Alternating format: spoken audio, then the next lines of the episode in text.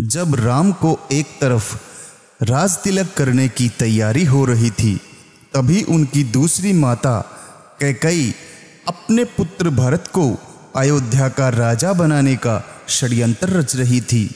यह षड्यंत्र बूढ़ी मंथरा के द्वारा किया गया था। रानी कैकई ने एक बार राजा दशरथ के जीवन की रक्षा की थी।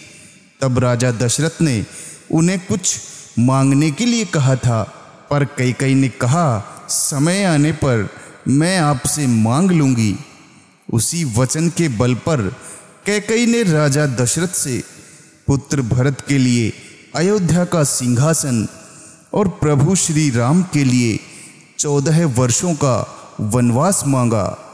प्रभु श्री राम तो आज्ञाकारी पुत्र थे, इसलिए उन्होंने अपनी दूसरी माता कैकई की बातों को आशीर्वाद माना और माता सीता एवं प्रिय भाई लक्ष्मण के साथ चौदह वर्ष का वनवास व्यतीत करने के लिए राज्य छोड़कर चले गए।